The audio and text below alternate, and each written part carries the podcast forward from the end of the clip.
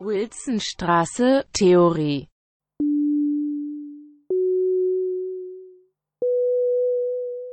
Guten Morgen zum Propedeutikum 2 auf Wilsonstraße FM im Livecast. Hier ist Bernhard, ich bin im Studio mit Martina und wir sprechen über die Ästhetik des Anorganischen. Martina, wie geht's dir? Gut, danke. Guten Morgen allen, die äh, hier sind und zuhören und hoffentlich auch Fragen haben werden später. Ähm, ich habe mir gedacht, ich, ich äh, stelle vielleicht zuerst mal den Text äh, ein bisschen in einen Kontext. Ähm, ich hätte eigentlich gerne ein, ein Podcast-Format auch entwickelt von meinem Propedeutikum und habe das aber deshalb nicht hinbekommen, weil ich eigentlich gerade mitten in den Vorbereitungen bin für ähm, die Verteidigung meiner Doktorarbeit nächste Woche an der JLU. Und äh, der Text, den ich jetzt mit euch geteilt habe, ähm, ist auch sehr nahe an dem Thema dran, äh, worüber ich meine Doktorarbeit geschrieben habe. Und insofern habe ich mich dann entschieden, äh, den Text mit euch zu teilen und zu diskutieren. Und äh, ja, hoffe, dass der irgendwie verständlich war. Ähm, äh, der gibt jetzt vielleicht nicht so einen Überblick, ähm, aber er nimmt irgendwie Bezug eben auf diese aktuellen Diskussionen und Debatten im Umfeld des neuen Materialismus und von Performances, die sich mit nichtmenschlichen Dingen äh, beschäftigen. Genau. Wir kriegen da wirklich einen Einblick eigentlich in deine aktuelle Forschung, hochaktuelle Forschung, wo du quasi jetzt auch nochmal Rede und Antwort stehen musst äh, nächste Woche. Martina, wozu forschst du denn genau und in welchem Zusammenhang ist dieser Ausschnitt jetzt, ähm, den du uns gegeben hast, da äh, zu verorten? Also im, äh, in der Doktorarbeit geht es darum, dass ich, äh, dass ich mich zuerst ähm, mit theoretischen Konzepten, mit philosophischen Konzepten und Theorien aus der Sozialwissenschaft auseinandersetze, die versuchen quasi ähm, den Stellenwert und die Rolle von nichtmenschlichen Dingen neu zu denken mhm. und auch ihren Stellenwert für die Geisteswissenschaften neu zu denken. Mhm. Äh, und dann im, äh, im, infolgedessen versuche ich quasi künstlerische Arbeiten mir anzuschauen im Feld äh, vor allem Choreografie und Performance. Und zwar so grob in den letzten zehn bis zwölf Jahren.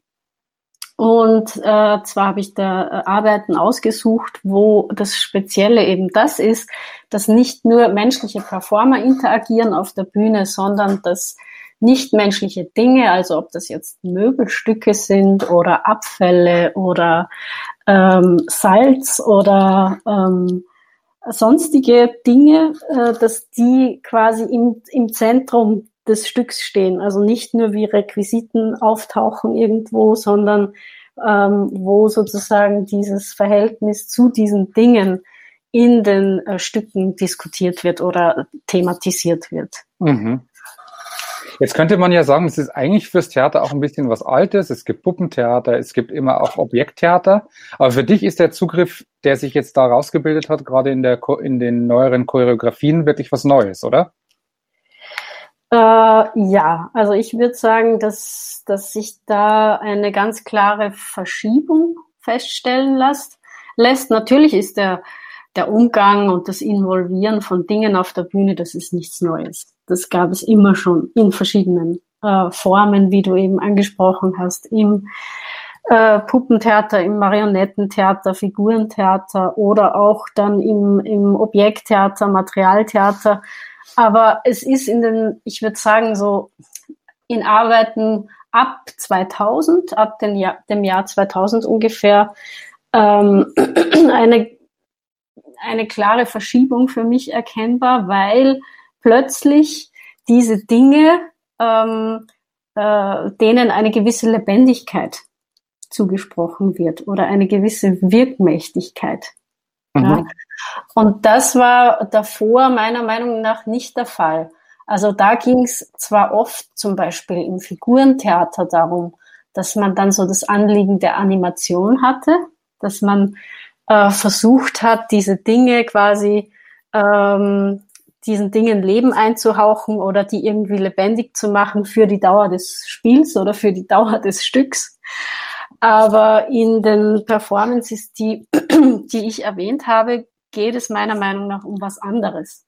Nämlich nicht um das Anliegen, dass man diese Dinge jetzt für die Dauer der Performance irgendwie beseelt oder ähm, lebendig macht äh, oder ihnen Leben einhaucht, sondern dass man davon ausgeht, dass man Nichtmenschen genauso wie Menschen eine gewisse Wirkmächtigkeit besitzen und zwar auch außerhalb vom Kontext des Theaters oder der Performance. Mhm. Und dass man mhm. insofern versucht, irgendwie diese, äh, diese Interaktionen mit Dingen neu zu denken, nämlich in, in dem Sinne nicht nur, äh, was mache ich mit diesen Dingen als Performer auf der Bühne und wie kann, wie kann ich sie als Hilfsmittel für bestimmte Handlungen oder Aktionen verwenden oder als Bühnenbild oder so, sondern inwiefern ähm, gibt es da eine gewisse Rückwirkung von diesen Dingen auf das, was ich mache? Also inwiefern bin ich auch ein Stück weit choreografiert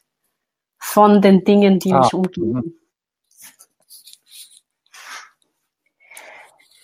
Um das zu erforschen oder um dem irgendwie näher zu kommen, äh, nutzt du ganz unterschiedliche Theorieansätze äh, und äh, machst es ja auch total fundiert. Was ist das, was dir jetzt fürs Propedeutikum eigentlich als Ansatz am wichtigsten ist, nochmal mit den, mit unseren Studis zu teilen? Oder was ist dir, was ist dir da ein Anliegen zu vermitteln, was die Theorie zu diesem An Anorganischen oder zur Ästhetik des Anorganischen betrifft? Ja, da gibt's äh, da gibt's mehrere theoretische Ansätze, auch vor dem Jahr 2000 schon, die sich mit diesem Verhältnis auch zwischen dem Organischen und dem Anorganischen auseinandergesetzt haben.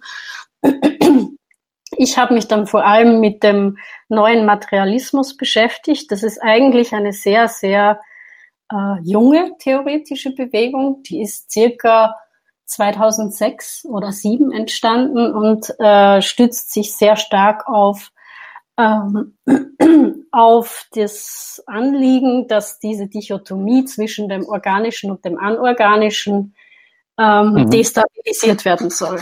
Also dass man die nicht mehr als gegeben hinnimmt äh, und, und davon ausgeht, dass man alles in diese beiden Kategorien schön einteilen kann. Äh, die Menschen gehören zum Organischen während jetzt gewisse Dinge eindeutig zum Anorganischen gehören und dass dann auch noch das Organische verknüpft wird mit dem Aktiven und das Anorganische mit dem Nicht-Lebendigen und Passiven, sondern dass man eben im neuen Materialismus versucht, diese, ähm, diese Dualismen auszubrechen und äh, zum Beispiel auch den menschlichen Körper selbst als ein Kompositum von Organischem und Anorganischem zu begreifen. Ähm, und das, äh, das ist meiner Meinung nach eine, eine sehr spannende Diskussion und ein sehr spannender theoretischer Ansatz, auch im Kontext der Zeit, in der wir leben und der Entwicklungen, die wir ähm, momentan erleben. Äh, sowohl äh, jetzt auf neue Technologien bezogen, aber auch in Bezug auf die ökologischen äh, Krisen, die wir im Moment erleben. Genau. Vielleicht gibt es irgendwelche ja, Fragen von euch, aber.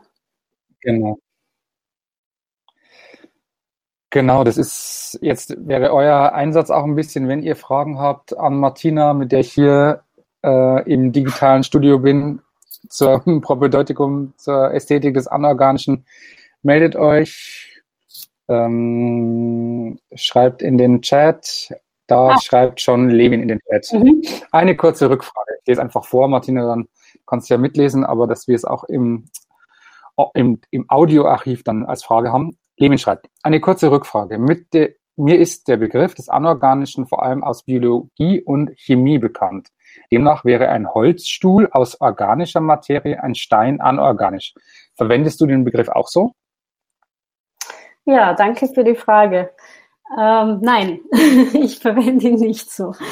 Ähm, was du beschreibst, das wäre eben genau die, die konventionelle ähm, dualistische Definition von das Organische, das dem Anorganischen gegenübersteht und wo man eben gesagt hätte, ein Stein zum Beispiel ge gehört eindeutig zum Anorganischen und ein Mensch zum Beispiel zum Organischen.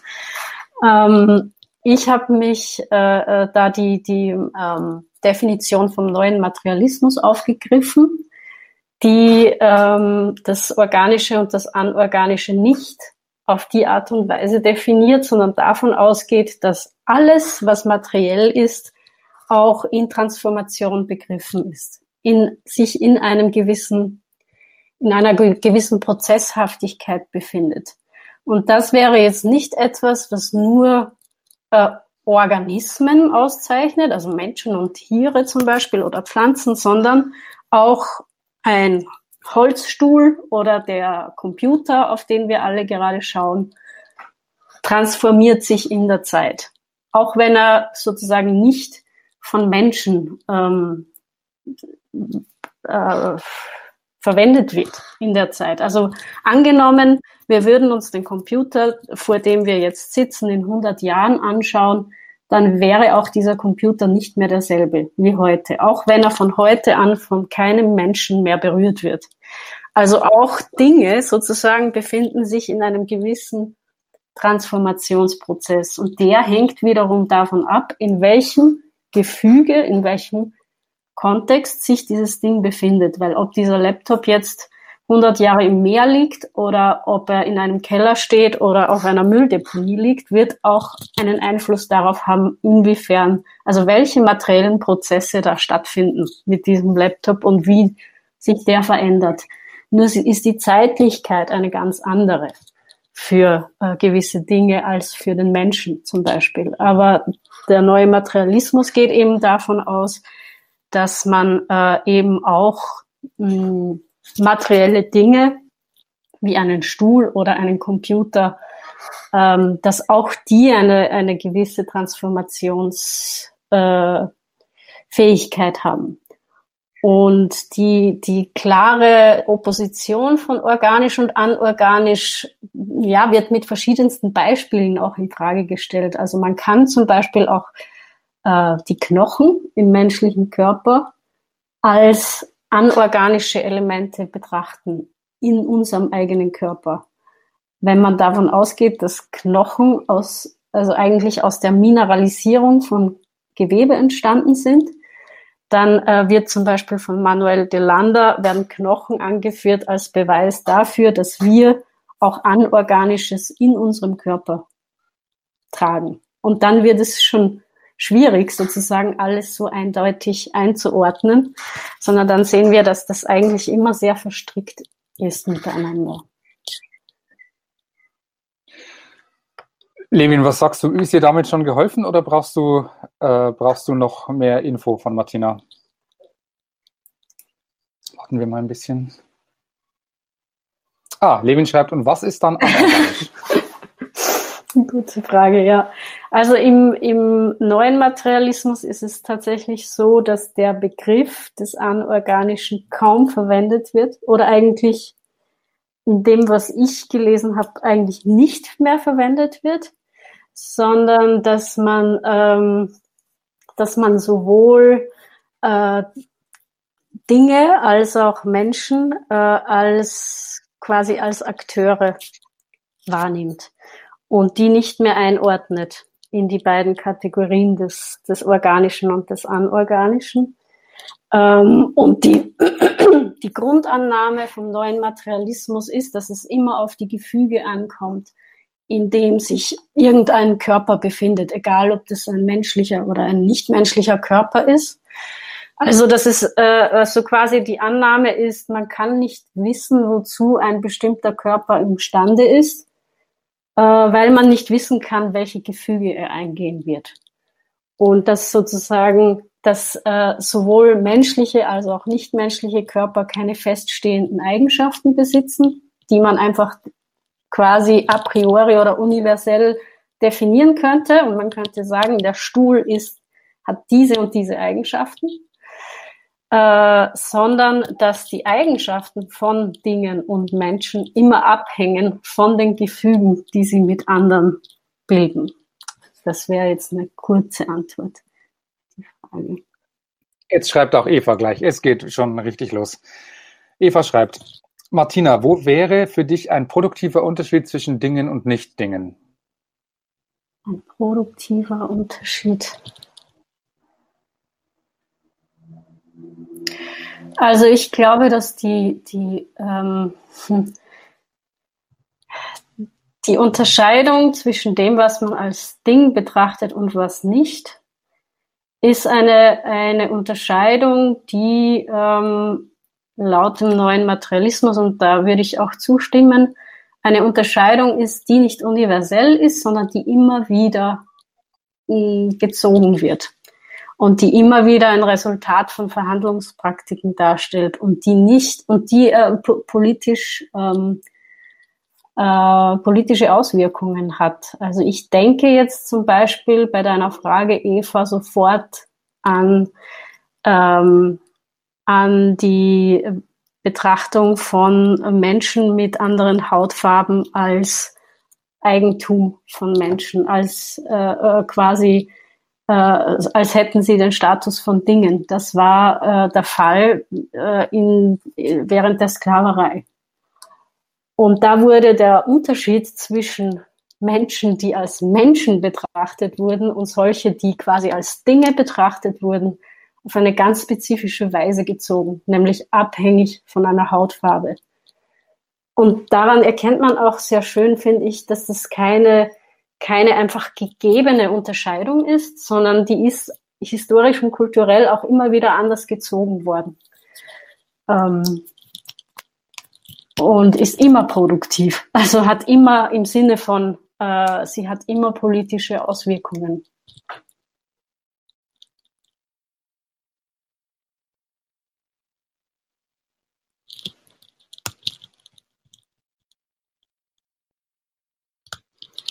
Äh, das Anorganische. Für mich ist der Begriff nicht zentral in meiner Forschung. Also ich habe diesen äh, Titel der Ästhetik des Anorganischen auch zugewiesen bekommen für dieses Propedeutikum. ähm, aber, aber wofür verwende ich ihn? Ähm, ich habe ihn insofern verwendet, als, äh, als ich auch versucht habe zu zeigen, dass selbst Körper, die wir als äh, eindeutig äh, organisch bezeichnen würden, mit dem Anorganischen ver verstrickt sind. Oder immer schon ein, ein Kompositum aus Organischem und Anorganischem darstellen.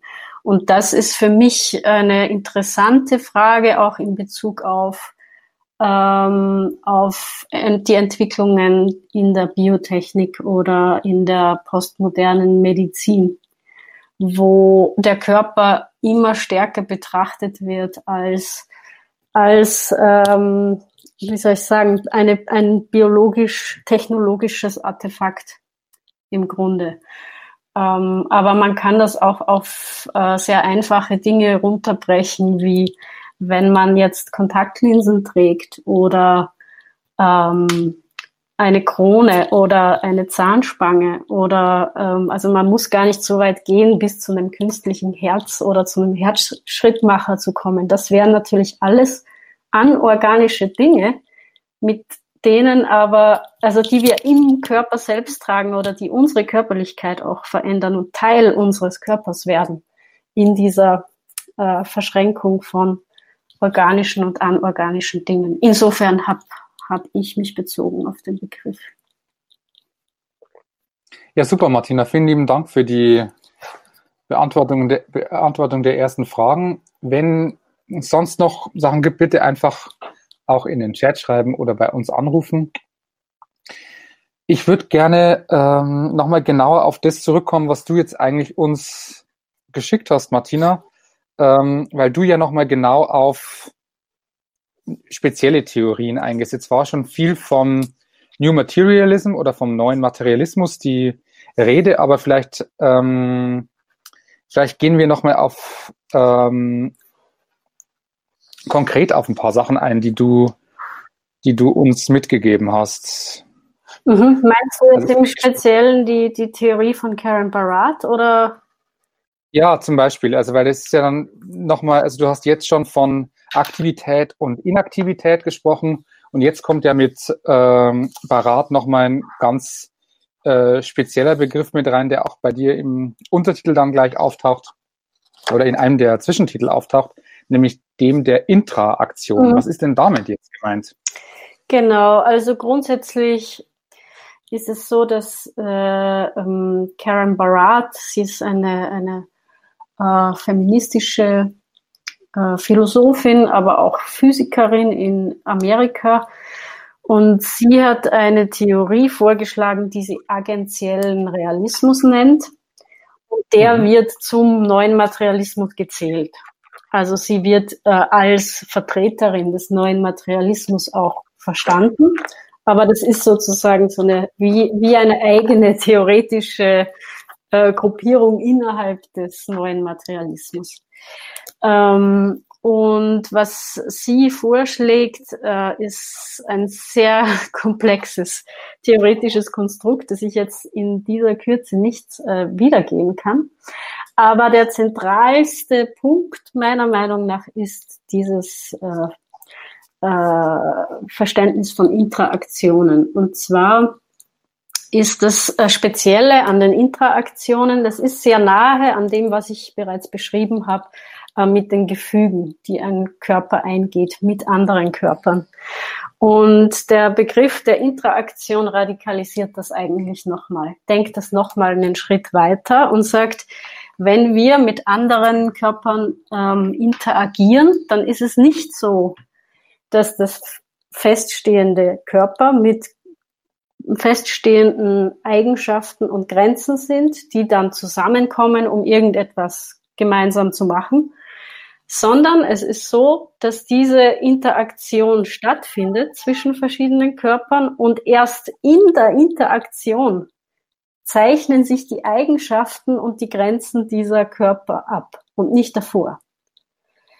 Also es ist ein, ein absolut relationales Konzept, eine relationale Ontologie, die davon einfach ausgeht, dass äh, Menschen genauso wie Dinge keine Eigenschaften sind, die univer äh, haben, die universell sind, sondern äh, dass diese Eigenschaften sich erst in Interaktionen mit anderen manifestieren, quasi. Und dass es keine, zum Beispiel keine Subjekte und Objekte per se gibt, sondern innerhalb einer Interaktion erst die Grenze gezogen wird zwischen dem, was, was dann als Subjekt oder Objekt verstanden wird in einem bestimmten äh, Zusammenhang. Martina, was hat diese Interaktion bei, äh, dieser Begriff der Interaktion bei Karen Barat jetzt für dich zu tun mit Choreografie oder Theater? Also wie ziehst du das rüber in unser Fachgebiet? Mhm.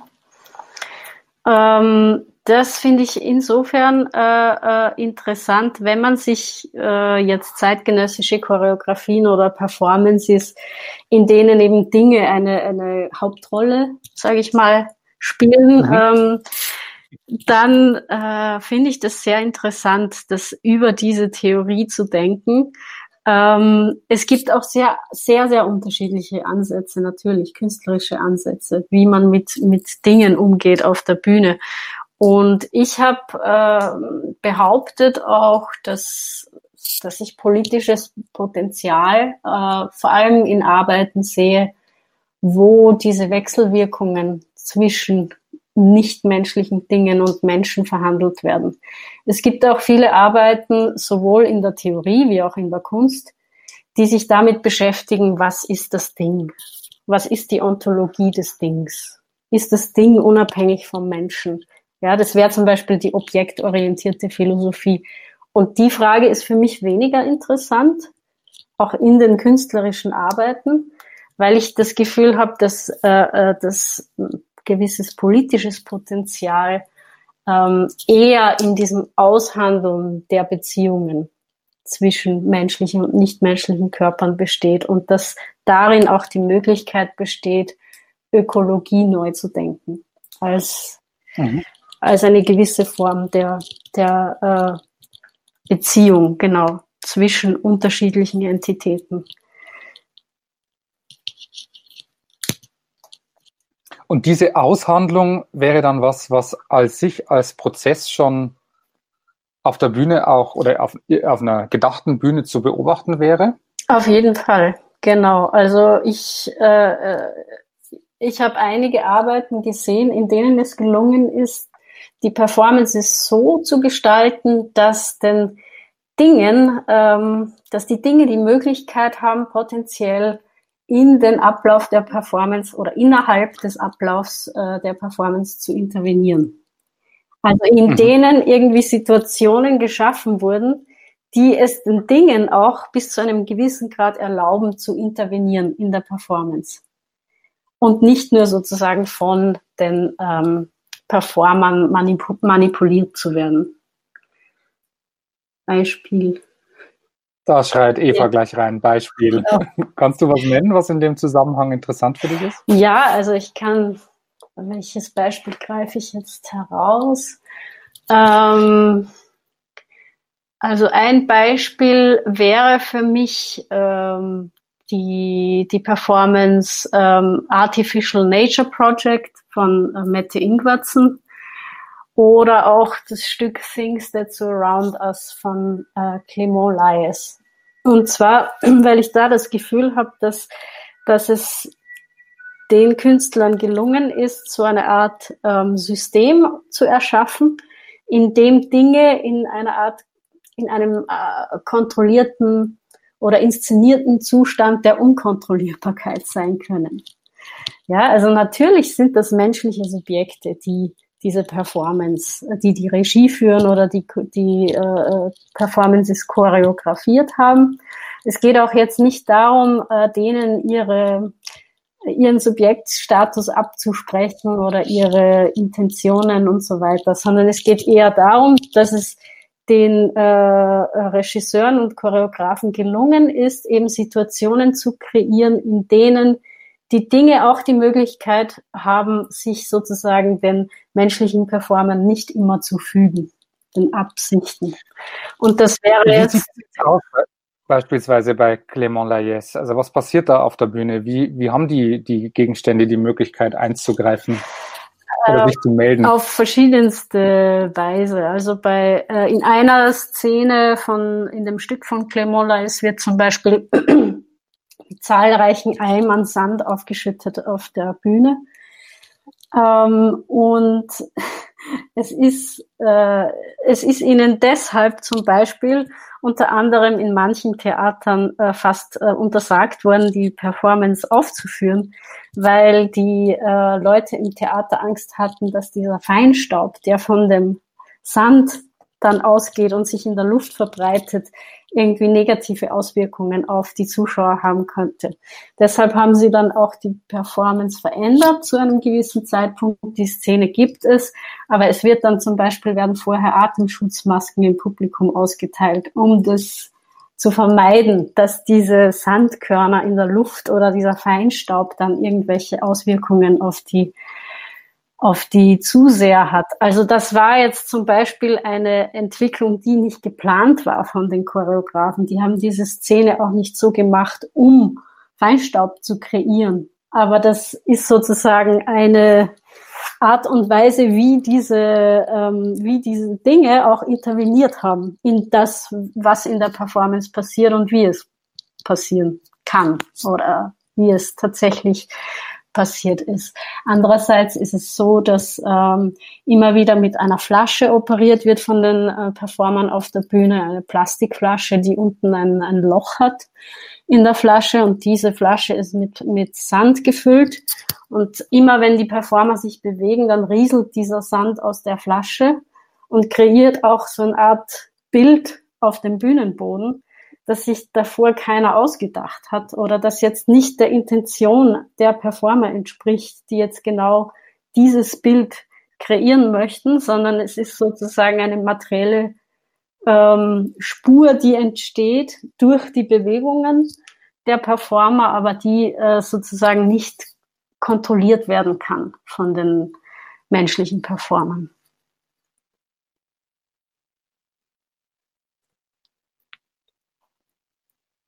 Vielen Dank, Martina. Ähm, Eva, ist es genug Beispiel oder brauchst du mehr äh, Info noch, um dir, um dir was vorzustellen? Da wird, äh, da wird per Smiley gelächelt. An dieser Stelle nochmal für alle, die später vielleicht dazu gekommen sind. Wir sind im Propedeutikum 2 zum Thema Ästhetik des Anorganischen. Ähm, ich bin hier mit Martina, die nächste Woche ihre Dissertation zu diesem Thema verteidigt. Und ähm, wir sind ein bisschen in der Diskussion über, darüber, wie Objekte, Gegenstände, Dinge in Choreografien selbst aktiv werden und in die, in die Bühnenhandlung, in das, was auf der Bühne, das Geschehen eingreifen. Und da kommt auch gleich die Nachfrage von Eva, weil Martina ein Beispiel geschildert hat, wo Sand auf der Bühne ausgestreut wird und sich auch in einer Flasche, aus der er rieselt, in einer gewissen Weise mh, eigenständig bewegt. Was denkt der Sand dabei? Die Frage kann ich leider nicht beantworten. Ich denke, der Sand denkt nichts dabei, aber äh, ich habe keine Ahnung. so, äh,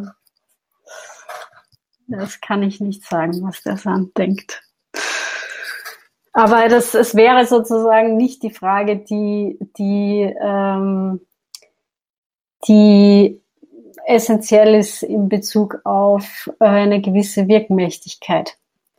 Weil, weil ich davon ausgehe, dass eben Transformationen, Veränderungen, Differenzen nicht nur produziert werden können durch äh, bestimmte Intentionen, die aufgrund von Denkprozessen ähm, entstehen, sondern auch aufgrund von äh, materiellen, ähm, einer gewissen materiellen äh, Transformationsfähigkeit oder Wirkmächtigkeit entstehen können. Mhm. Das heißt auch, dass es irgendwie natürlich um, wie du eh schon angedeutet hast, einfach um auch ökologische Fragen geht, oder? Also welche, dass man genau überlegen muss oder vielleicht auch ins Nachdenken kommt, sowohl als Theaterschaffende als auch als Publikum, mit welchen Materialien gehe ich eigentlich um? Sind sie eigentlich, sind sie eigentlich verfügbar? Sind sie einsetzbar? Welche Auswirkungen werden sie haben?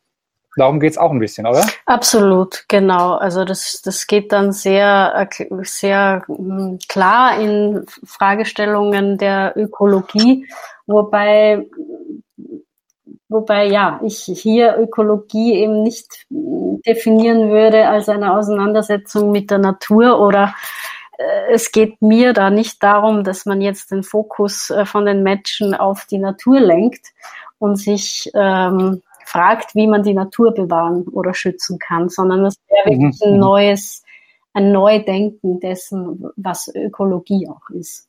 Nämlich im Sinne dieser Beziehungsstrukturen und äh, dass man sich diese Beziehungsstrukturen anschaut. Und äh, wenn man den Fokus auf diese Beziehungen lenkt, dann kann man überhaupt nicht mehr von einer Natur sprechen weil äh, mittlerweile ähm, das, was wir als Natur bezeichnet haben, ähm, schon deshalb so aussieht, weil das, weil wir Menschen so leben, wie wir leben. Also das ist bereits koproduziert von äh, von Menschen, von Maschinen, von Artefakten. Also eine eine unberührte Natur gibt's nicht, ja, weil das alles sozusagen äh, auf Wechselbeziehungen aufbaut und in dem Sinn müsste man dann eben auch äh, neu denken, was Ökologie dann bedeutet. Mhm. Okay. Du hast noch mal ein anderes, eine andere kurze, du bringst noch mal eine andere mh, hm, Performance oder ein anderes Kunstwerk ins Spiel in deiner Arbeit, nämlich diese ähm, von Unknown Fields Division, das Projekt Rare Earthenware. Genau, ja, das Und war jetzt so ein Beispiel in dem Text. Das passt jetzt irgendwie auch so ein bisschen in diesen Kontext, den wir gerade diskutiert haben. Kannst du das nochmal ein bisschen erläutern, was da, was dich da interessiert hat?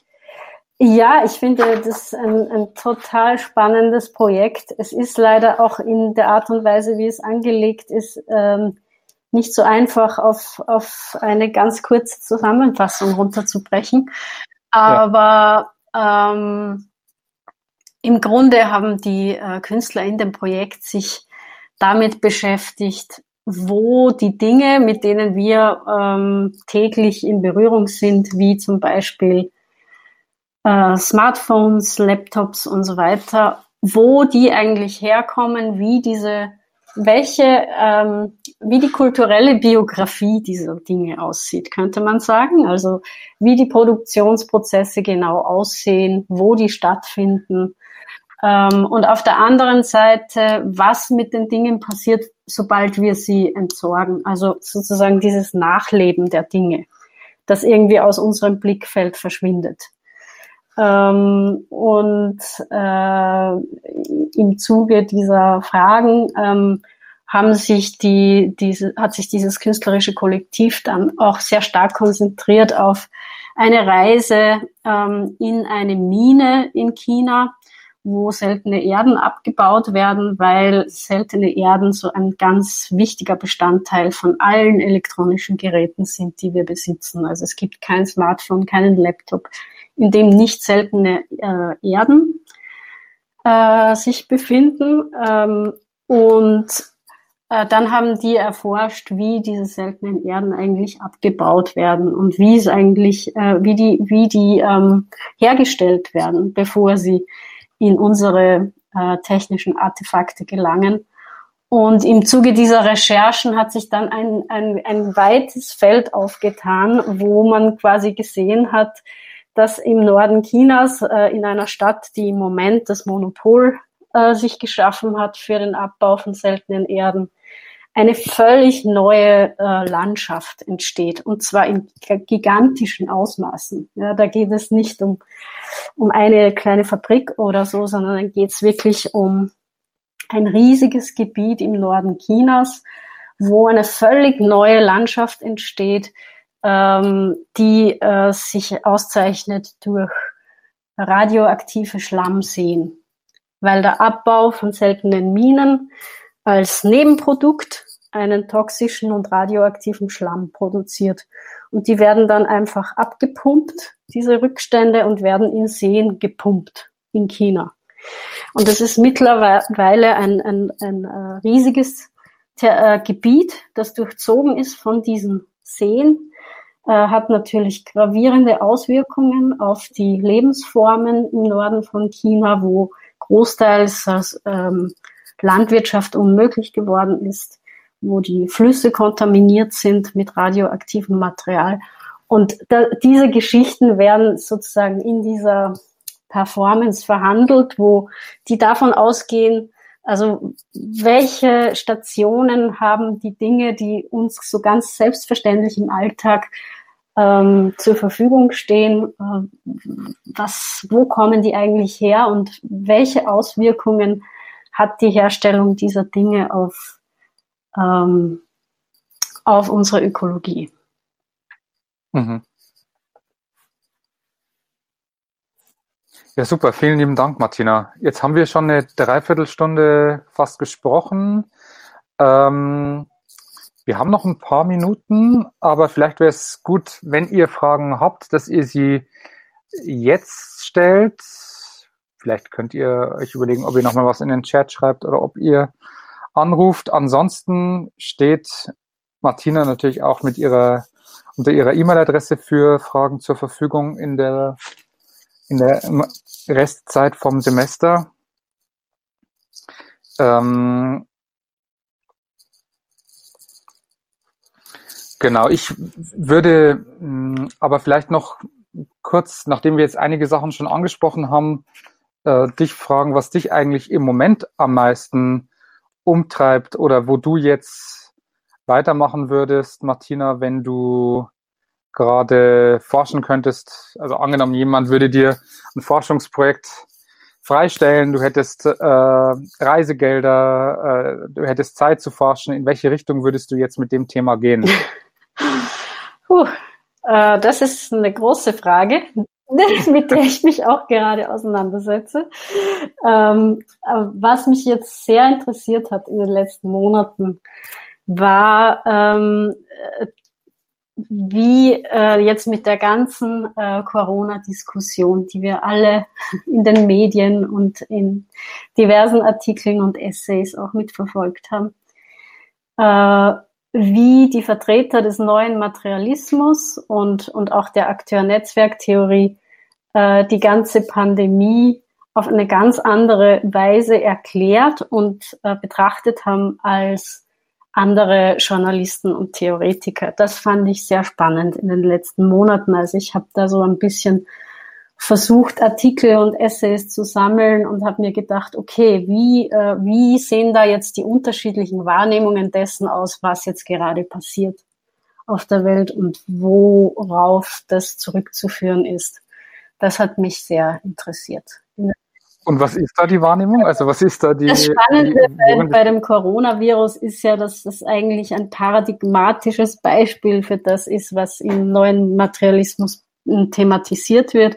Da hat man ja jetzt wirklich ein, ein, ein quasi perfektes Beispiel für eine Entität, die man jetzt weder eindeutig als menschlich noch eindeutig als nicht menschlich bezeichnen kann, weil sie eben nur dann äh, eine gewisse Wirkmächtigkeit bekommt, wenn sie sich mit einem menschlichen Wirt oder mit einem Tier ähm, äh, verbindet. Ähm, und das ist eigentlich ein, ein wunderbares Beispiel dafür, dass äh, dieser Coronavirus auch nicht per se gewisse Eigenschaften besitzt, sondern die erst dann aktiviert werden, wenn es ganz bestimmte Gefüge eingeht, nämlich in dem in unserem Fall jetzt diese Verbindung mit menschlichen Organismen, wo dann, äh, wo es dann eben ähm, gewisse äh, und gravierende Effekte auf den Menschen äh, haben kann. Und ähm, ja, also die Erklärungen von, von Seiten der neuen Materialisten ähm, worauf das zurückzuführen ist, dass es jetzt zu einer derartigen Pandemie gekommen ist, gehen sehr stark ähm, dahin, dass man sich genauer äh, befassen muss damit, wie wir sozusagen mit äh, nichtmenschlichen äh, Wesen umgehen äh, in der derzeitigen äh, Entwicklungsstufe des Kapitalismus und dass da eher so auch so Ursachenforschung betrieben wird. Also inwiefern hängt die Tatsache, dass diese Viren sich jetzt mit äh, unter Menschen ausbreiten können, auch damit zusammen, dass Wälder äh, gerodet werden, Lebensräume zerstört werden, Menschen vordringen in Bereiche und damit Kontakt haben zu Tieren, zu denen sie bislang keinen Kontakt hatten. Wie werden durch diese Menschen, menschengemachten Veränderungen auch äh, Wahrscheinlichkeiten für diese Pandemien größer. Zum Beispiel, das ist eine, eine Erklärungslinie, die ich da immer wieder gefunden habe. Mhm. Da hat auch gleich Judith eine Frage in den Chat gestellt, ob nämlich könntest du diese Sammlung an Artikeln zur Verfügung stellen oder schicken? Ähm, ja, ich kann ein paar von den, von den äh, Texten auf Stud-IP stellen oder. Ja, das wäre doch super. Ja, das mache ich gerne. Mhm.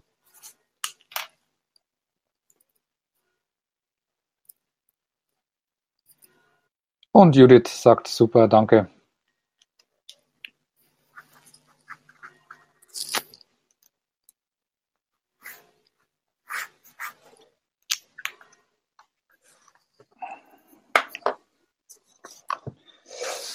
Ja, damit haben wir sind wir eigentlich auch schon fast am Ende der Sendung, wenn es jetzt keine Fragen mehr von, dringenden Fragen mehr von eurer Seite gibt. Ähm, könnten wir vielleicht äh, in die, äh, in den, schon zum Schluss kommen. Martina, was, ähm, was, was ist dir noch wichtig zu sagen zum Thema Objekte und Theater und Choreografie? Wie, ähm, was gibst du vielleicht auch den Leuten, die jetzt mit diesem Bewusstsein in Performances wieder gehen, ab dem Sommer, ab Herbst, äh, zu bedenken? Oder was, ähm, was gibst du uns mit? Und Eva stellt auch eine andere Frage. Sind die Begriffe Subjekt und Objekt, die Karen Barat verwendet, als Synonyme zu organisch und anorganisch zu verstehen? Mm, ich würde sie nicht als Synonyme begreifen. Nein, das nicht. Ähm, äh, also ein, ein, äh, ein Mensch kann in einem bestimmten Kontext genauso als Objekt betrachtet werden, zum Beispiel auch wenn er, äh, auch wenn er organisch ist. Das würde ich jetzt nicht als, ähm, als Synonyme verwenden.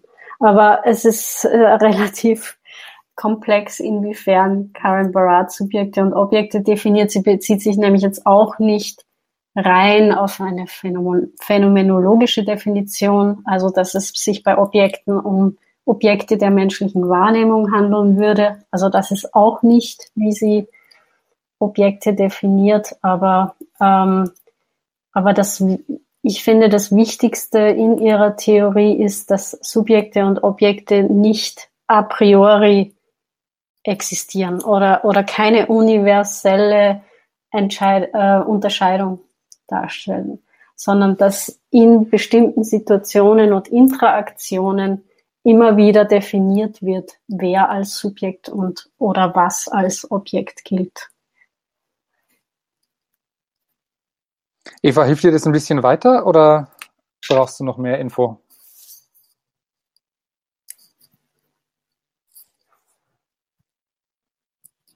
Eva schreibt ja, danke.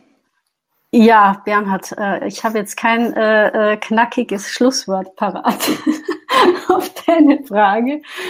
Ähm, ich glaube, was, was ich interessant finde in, in der Auseinandersetzung sowohl mit Performances äh, als auch mit, mit Theorien in diesem äh, Kontext, ist auch so eine gewisse Aufwertung ähm, des Körperlichen und des Körpers, egal ob es sich um menschliche oder nichtmenschliche Körper handelt.